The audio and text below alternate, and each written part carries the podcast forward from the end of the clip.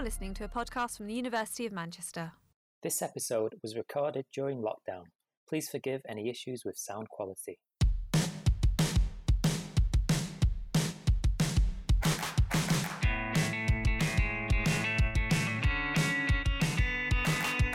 Hello and welcome to The Buzz. In this episode, we're asking the question, what will sustainable homes of the future look like? To help us answer this question, we speak to Claire Brown, a PhD researcher at the University of Manchester and the Tyndall Centre for Climate Change Research. But first, I've prepared a quick quiz to test Corey's knowledge of sustainability in the home. So Corey, are you ready? Yep. So I've got 5 small questions for you and we'll see how you go. So, number 1, true or false? If an appliance is turned off but is still plugged in, it doesn't use any electricity. I'm going to say it still uses some electricity. That is correct. Yes. So yeah, so it's false. So many appliances do continue to use electricity for things like remote control sensors and clocks. So it's best to unplug your appliance. So question 2. What uses the most water in the average house? Is it A, washing machine, B, a shower, or C, a toilet? I'm guessing this is like an average shower length, right? Yeah. Because like, some yes. obviously take for ages. I'm going to go with a shower. You're correct again. Oh, it was come on. B, shower. Well done. And question 3. True or false? Leaving your heating on a low temperature all day is cheaper than having it on high when you're home and turning it off when you're out. Oh, I don't know. I feel like so much pressure now because I got the first two right. I'm hoping it's the first one because that's what I currently do. So I'm going to go with true. Your luck's run out. I'm afraid it's false. That's doubly bad because that's what I do. Yeah. Well, lesson learned. So yeah, if you keep your heating on all day, then you'll basically be losing energy all day. Whereas turning the heating off when you're out should really save you money and use less heating. Okay, I will keep that in mind. Yeah. So, question 4. Which household appliance typically uses the most energy? Is it A, a fridge, B, a TV, or C, a dishwasher? I'm going to go with a fridge because it's always on. Fridge is correct as well. Yes. So a fridge can consume up to a third of all power in the house. A good tip is to make sure that you don't leave the door open unnecessarily. That's so much. I know. So number 5, true or false? You lose more heat from a house through the walls than through the roof. Ooh. I'm going to go with true. True is correct. So a typical British house loses about 25% more heat through the walls than through the roof. So obviously roof insulation is a big thing that people are recommended they should install. But wall insulation could help you as well. So Corey, you got 4 out of 5, which is very good. That's great. There we go. But a bit of room for improvement. Yeah, definitely. Someone who knows lots about sustainability in the home is Claire Brown. And here's our interview with her.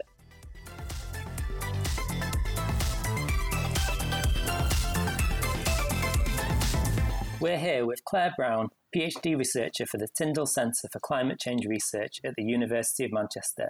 So Claire, will a home built 50 years from now look noticeably different to how it does now? Hi Joe, thanks for having me today. Absolutely. New homes certainly will look very different in the future in terms of design, layout, orientation.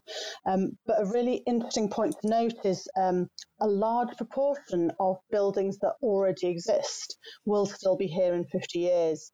So as well as thinking about what new buildings will look like, it's also about thinking about what we can do to retrofit.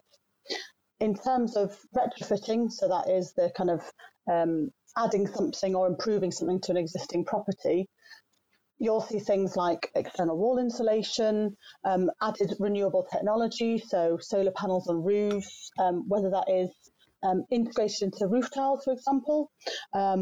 You'll see an increase certainly in the use of air source heat pumps, and so those will kind of come commonplace as an external feature to housing.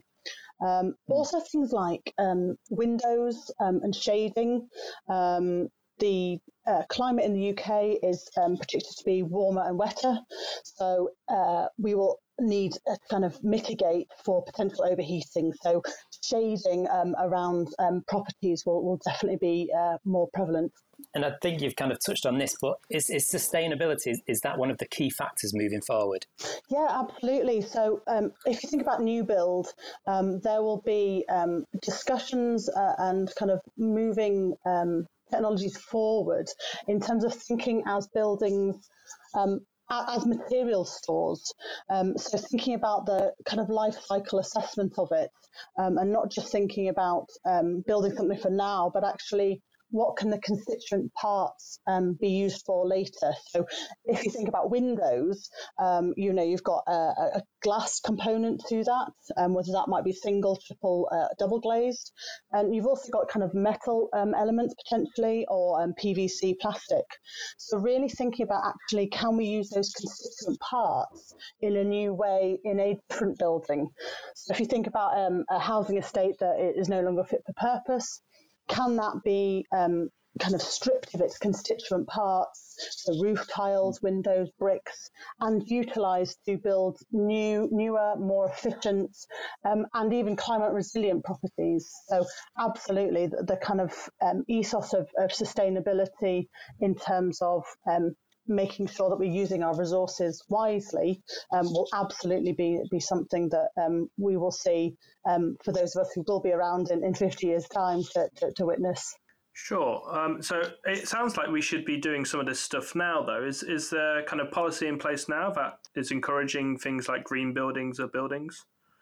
Yeah, absolutely. There's a variety of kind of policy and government support in the UK that exists.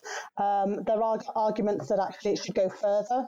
So there are things like the Green Homes Grant, which was launched this year, where homeowners could request a grant for two types of home improvements. It is a kind of grant scheme that is kind of mixed funding, so the government will put forward some of the funding for that, and then the homeowner will pay for that. But there are, opportunities to explore that much further. If you think about when any property is sold, rented or leased, it'll have to have a what's known as an energy performance certificate. So that is a A4 size piece of paper that shows you how your building performs. So that is already a metric that exists within the UK. And there are calls for that to be improved. So you might live in a house, a rented property, for example, that is currently a D rating. So it's not the worst, it's not the best. But actually, there are proposals that are kind of coming forward around making sure that actually properties should improve on their minimum energy efficiency standards, really. So it will kind of push forward those improvements. So if your building doesn't perform, then you can't rent or lease or kind of have it as a landlord property. So there are absolutely kind of mechanisms in the UK that exist to that. There are historically things like the feed-in tariff, which doesn't exist anymore, but really incentivise people to install renewable technology on their property. So you would get paid for a certain amount of generation of energy. That doesn't exist now, but there are kind of examples for certain suppliers where actually the supplier will pay you for electricity generation. So a number of different suppliers in the UK will now do that for you. They sound like great incentives. For people... for kind of like the everyday person, what small changes can they make around the home to help the environment? There's lots of things, and lots of easy things as well. So from changing kind of older halogen or a kind of incandescent light bulbs to LED light bulbs is a really easy kind of DIY thing that people can do. And if you think that when we think of a traditional light bulb, on average, they were about 60 watts, whereas an LED light bulb could be 5 watts. So straight away, you are saving a large amount of energy just by changing your light bulb, and that's easy for people to do. So they're readily available, and changing a light bulb, I would argue most people are very capable of doing. Hopefully. It's other things like draft proofing, for example. Older properties particularly, will suffer from a kind of draftiness. And that's a result of over time changes in the building. It might be things like moving floorboards or doors kind of not fitting as tight, and so you can buy various very low cost options to kind of help with reducing that draftiness. So there are floor draft excluders you can get. You can even get tape to use around floorboards and things like that, just to kind of prevent that feeling of draftiness, because most people will feel the cold through their feet. So if you can use different materials on floors, for example, so a rug is a really kind of easy to kind of achieve improvement. And it adds kind of character and can look quite aesthetically pleasing as well. So absolutely, those kind of things are kind of really easy to do. From a wider sustainability perspective, it's also thinking about actually what do we consume in our houses. So thinking about what do we purchase, so down to food and things like that. So utilising plastic-free shops to buy groceries, so that you don't end up with lots of plastic, single-use plastic going into your recycle bin. I've seen examples of people having meat-free Mondays. I know organisations like the BBC through their Albert accreditation scheme have done lots of things around that in terms of reducing meat consumption as a really interesting way of kind of changing consumerism. I know you mentioned about rugs and things like that. Are there any other features kind of within the home itself that we might see introduced or become more commonplace? I'm thinking maybe things like solar panels, energy efficient doors, that kind of thing. Yeah, absolutely. So if we start with kind of solar panels, I've actually just had my array installed with a battery, wow. Which today is performing very badly to the weather. However, it has performed very well. Yesterday actually was a really good day, and so. There's opportunities for that. And I think one of the interesting things in terms of design, so from an aesthetic perspective, is seeing, rather than a kind of panel attached to your roof, is that integrated element to it. So it doesn't become quite apparent that you've done something. It's very much more in kind of in the keeping of it's part of the roof. So that's absolutely one thing that we will see. In terms of heating houses, obviously we've got climate change projections are for warmer, wetter climate for the UK. Some climate projections put Manchester at being quite similar to Barcelona in a kind of post-2050 scenario, which for some people will be lovely.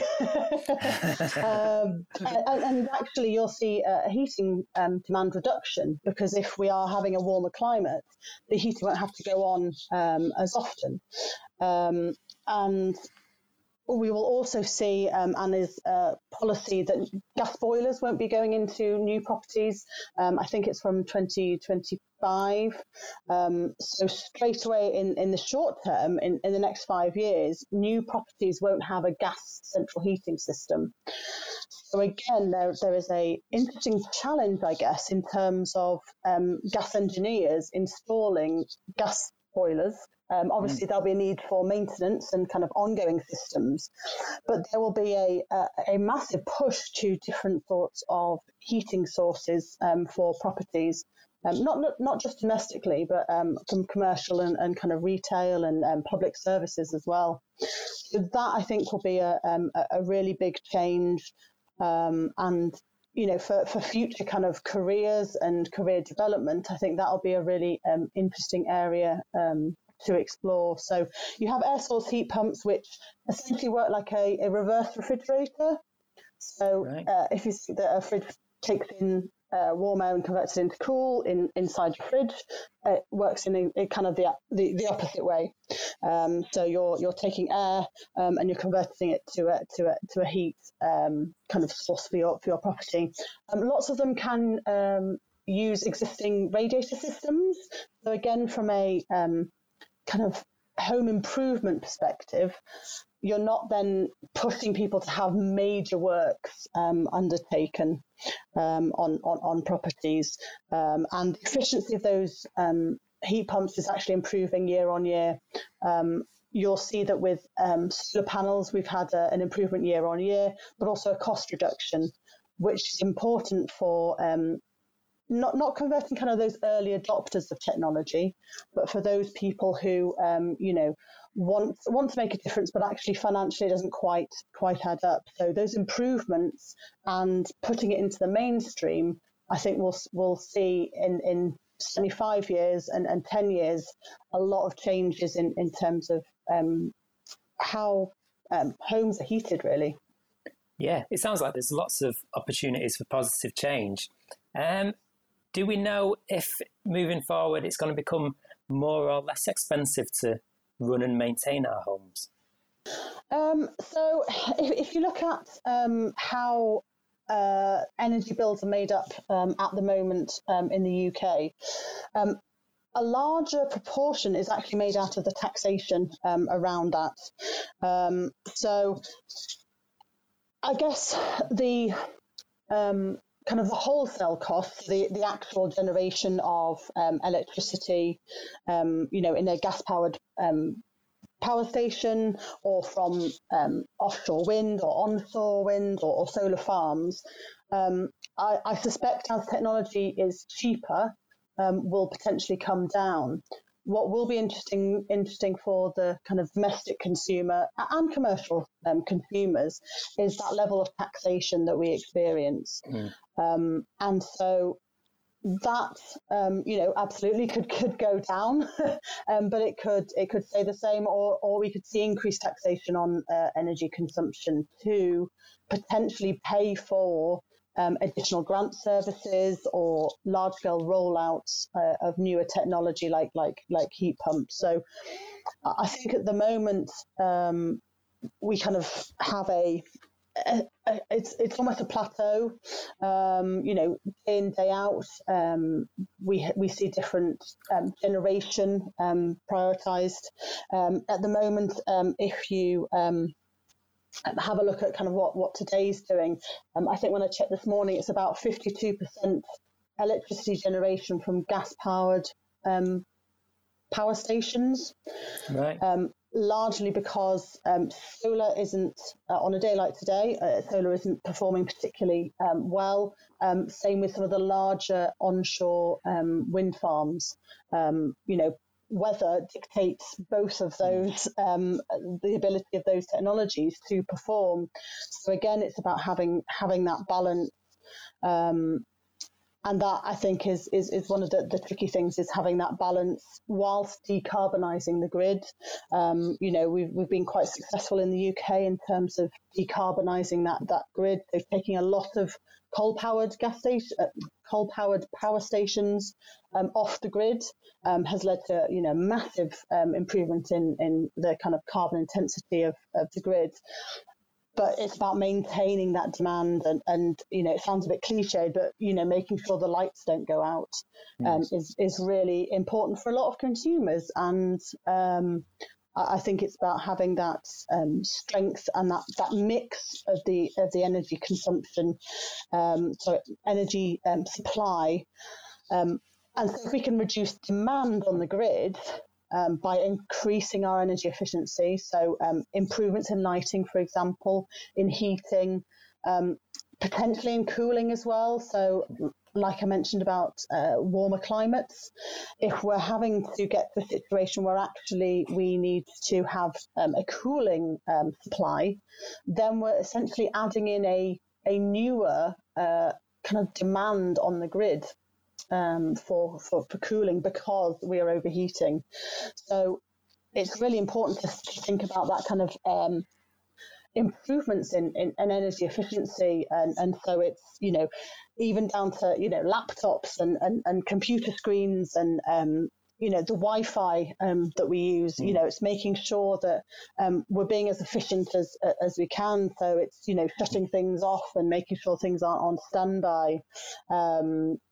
And so that you are essentially decreasing the amount of energy that you're using for whatever activities you do, and therefore not putting increased demand on the grid, because I think that'll be the interesting one. It is at what point does cooling demand increase?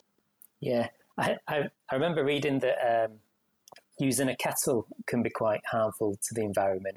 Are there any other appliances in the house that people should be aware of that could cause damage? Yeah, so using lots of things. The kettle is one of those that you know, people quite often overfill a kettle, and if you're not going to be using that water for boiled water, why are you boiling it? You know, that, you know, and it's easy to do if you have a measure, you know, on the side, our side of the kettle. Certainly, you know, if you think about laundry, so washing machines and tumble dryers in particular, you know, very high energy consuming, have improved over the years. But again, it's thinking about, actually, can we do things, you know, a bit differently? So there used to be a certification scheme called the Code for Sustainable Homes, which had a number of environmental metrics in it, which considered, you know, things like lighting, energy consumption, things like rainwater harvesting in there. So, you know, collecting water from the gutters. And they also had, you should be able to get a credit for having an outside dryer. So, you know, those kind of wire kind of dryers that you might have had when you were younger. You know, having those meant that you didn't have to rely on a tumble dryer. On a day like today when it's raining excessively, you know, that's really not helpful, you know. So actually it's thinking about, well, you know, do you need to have a tumble dryer for maybe kind of winter, but actually in the summer you can utilise, you know, drying outside. It is important to note that actually drying your clothes inside is a really kind of over radiators is a really terrible idea, because if you think the water has to go somewhere, right. And if it, you know, so it's evaporating, so it's water vapor in your house, it's going to find something to essentially land on. So it's preventing condensation. So when water vapor hits the cold surface and you know, you occasionally see it in the mornings on windows, that kind of the moisture on a window. But it can lead to real kind of problems, you know, extreme versions of kind of mold growing. And so that again, you know, is something that I would, you know, I've banned it in my house, you know, but it's things like that that actually, oh, you know, I've not got a tumble dryer, but I'm drying it inside. It's just, you know, that water's going somewhere, and essentially if you end up damaging the fabric, so that the walls, the floor, the ceiling, you could actually lead to wider problems and potentially defects. And, you know, if mould grows, that's a health impact as well. So, you know, again, something not to partake in, not to be a kind of negative person. Sure. I think you mentioned it there a little bit. Is there anything in our gardens, perhaps outside the home, that we can be doing? I don't know, maybe turn into like an electric lawnmower or anything else like that? Yeah, I think in the garden there's lots of things that we can do. I kind of mentioned, I think, about rainwater harvesting. So again, you know, utilising water sources that already exist, having water butts on property to collect water, so that if you are a keen gardener, to be able to utilise that water rather than using tap water. It's also things, you know, the wider issue of kind of biodiversity as well. So speaking about, you know, actually what species do I have in my garden? You know, are they kind of encouraging insects, so butterflies, bees, and so that you are helping support those kind of wider sustainability issues. So, you know, there are lots of kind of guidance kind of websites that are really kind of helpful. So the Wildlife Trusts and RSPB, in terms of things that you can do in terms of essentially encouraging nature into your garden. It's also things like, you know, when thinking about planting, if you have kind of areas that you can, you know, thinking about actually what native species can we use from a, you know, kind of garden maintenance perspective, you know, reducing mowing regimes, you know, using as efficient equipment as possible. You can get electric, you can get petrol, you know, depending on your preference. You know, obviously I mentioned about I've now got panels, so my lawnmower could be charged off the battery. So that would be an absolutely, you know, wonderful thing to be able to do. But it's also things like using chemicals, you know, pesticides, things like that. Actually, you know, are there natural resources that you can use instead?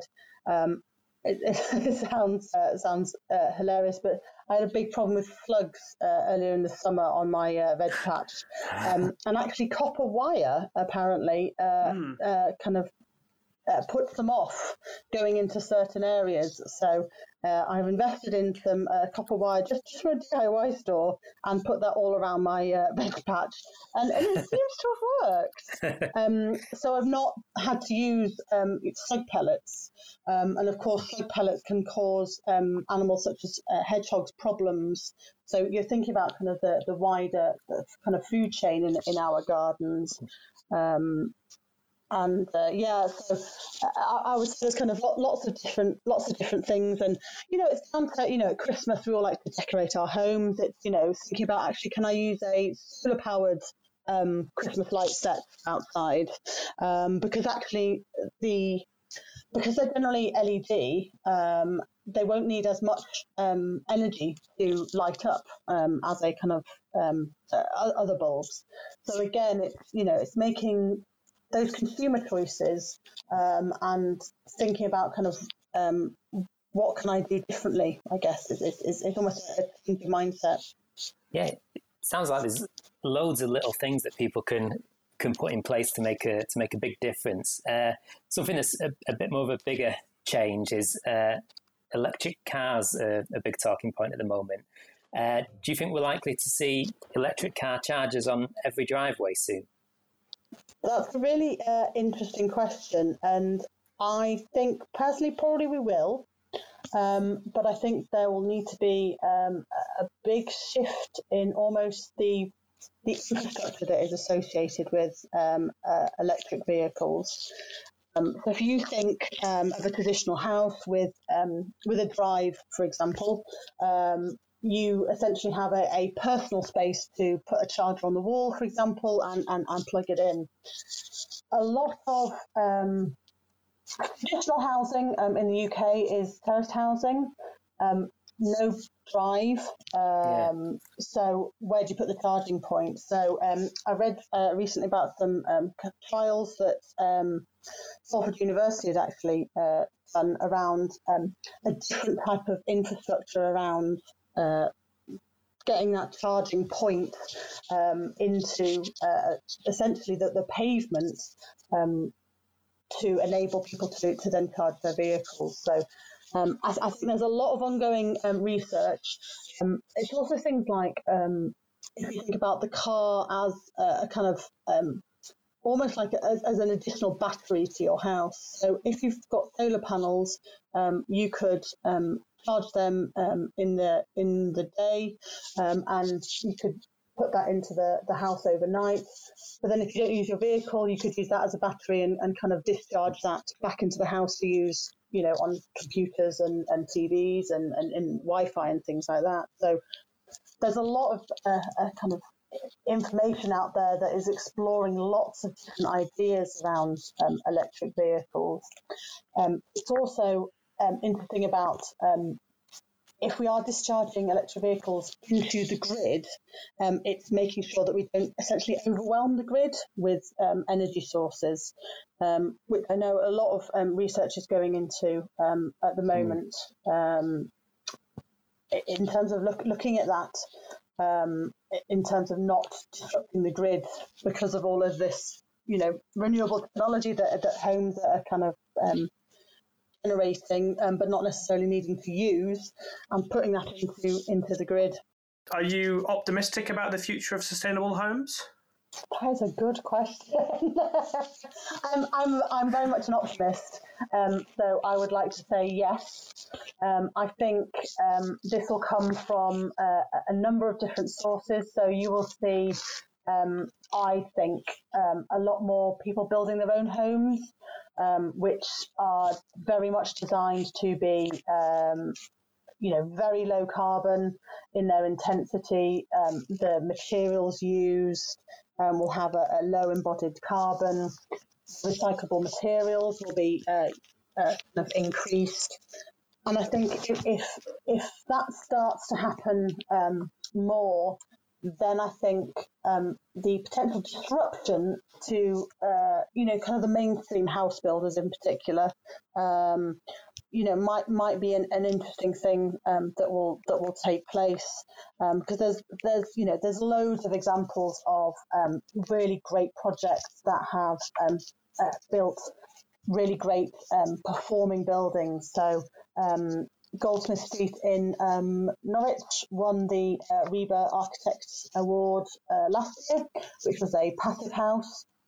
So passive house is a German designed building philosophy, is probably the best way to explain it, in terms of really thinking about fabric first. So you're thinking about the insulation levels. It's got very low a kind of air exchange, so not drafty at all. And so I think when there are more and more examples of those being built, and people, kind of accept that those buildings look a bit different. It's not just a door, 3 windows and a roof and red brick, that it's, utilising different materials, different designs, that I think actually we might see a shift in certainly new builds towards that better efficiency, particularly as people, aspire to be a little bit more, environmentally friendly. You only have to look at the impact of recent David Attenborough Joyce, David Attenborough documentaries, around plastic, to see that there has been a shift in the use of plastics and single-use plastics. So, the pop-ups of, plastic-free shops. So there's one there was one in the Students' Union at Manchester. Examples like that of that shift. So I think as it gains momentum, we will absolutely see more energy efficient structures that meet the kind of the scenarios that are put forward by the IPCC in relation to how climates might change in the UK. So I think as we kind of move towards those changes and the work that the Committee for Climate Change do, we will see that push towards improvements, and people will be able to enjoy their homes and have that knowledge that actually maybe they are generating their own electricity and they are using less. And at the end of the day, if you're not really bothered about environmental issues, but your energy bills are less. Even from a financial perspective, that's a winner for lots of people. So I think that'll be a really good driver for change, I think. I'm looking forward to more weird-looking buildings, which hopefully will be environmentally friendly. I think the Contact Theatre on campus, actually, hasn't that got its own... it's that weird building... We'll have to get a picture on this show because I can't describe it. I know which one you mean. It's got those. Yeah, it's got the four chimney things, hasn't it? And I think it self ventilates, doesn't it? Yeah. I've only been in it once, but yeah, it's a fascinating building. And there are quite a few really interesting structures. The Mech D building, that'll be really fascinating when that's open and running, to kind of see how that performs. That'll be a really interesting thing.